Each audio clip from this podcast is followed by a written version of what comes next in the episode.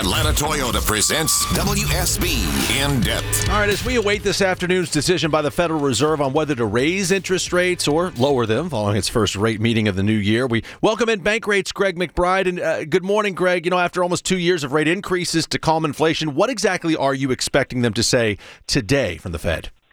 Well, Judd, this is going to be a year of transition. We saw interest rates go up very dramatically over the last two years, as you noted, but this is the year where we start to see interest rates come down. When and by how much are still open questions. I think we'll get maybe a little bit of clarity uh, at today's meeting. They're not going to change interest rates at this point but they could indicate that uh, those rate cuts uh, are likely to come within the next few months. I think March is maybe still a little bit too early, probably more like second quarter, uh, May or June when it starts. But you know, the, this is going to be a year where interest rates start to come down a bit after those dramatic increases in the last couple of years. Yeah, I was going to ask you because a lot of people are circling to to March, but you think it will be a little bit later on. Fed just wants to kind of get a, a lay of the land, I guess. Yeah, I think now that's subject to change, of course. I mean, the economic data of late, I think, has been very favorable uh, in the sense that the economy's growing, but inflation has come down and come down faster than expected. And so that gives the Fed the latitude, if that should continue, that, to cut interest rates sooner rather than later. But again, that's something that has to be sustained for some period of time given all the unrest, particularly in the Middle East, and how that impacts uh, things like oil, commodity markets, and just uh, broader shipping uh, costs, that's something that could feed into inflation. The Fed may want to buy themselves a little bit more time just to see how that all shakes out before they start cutting rates. I want to get your take on something else, too, that we've been talking about this morning. Recent news about an Atlanta based company, UPS, announcing layoffs about 12,000 workers worldwide after falling short on estimates.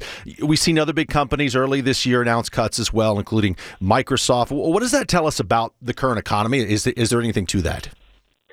Yeah, there is certainly something to that. Uh, you know, the economy grew much faster than expected last year. Really defied all expectations. The expectations that we were going to have a recession, and didn't happen. The economy grew and grew faster than it did in 2022. But this year, the economy is expected to slow. It's still expected to grow. The likelihood of that recession is really diminished significantly, but the, the rate of growth is expected to be considerably slower than what we saw last year. And so companies often have to right size uh, their their payrolls and and their business units relative to what they business they're seeing and what they expect to see. So I think it's all lining up with a, an environment where the economy continues to grow just at a much slower pace than what we had experienced of late.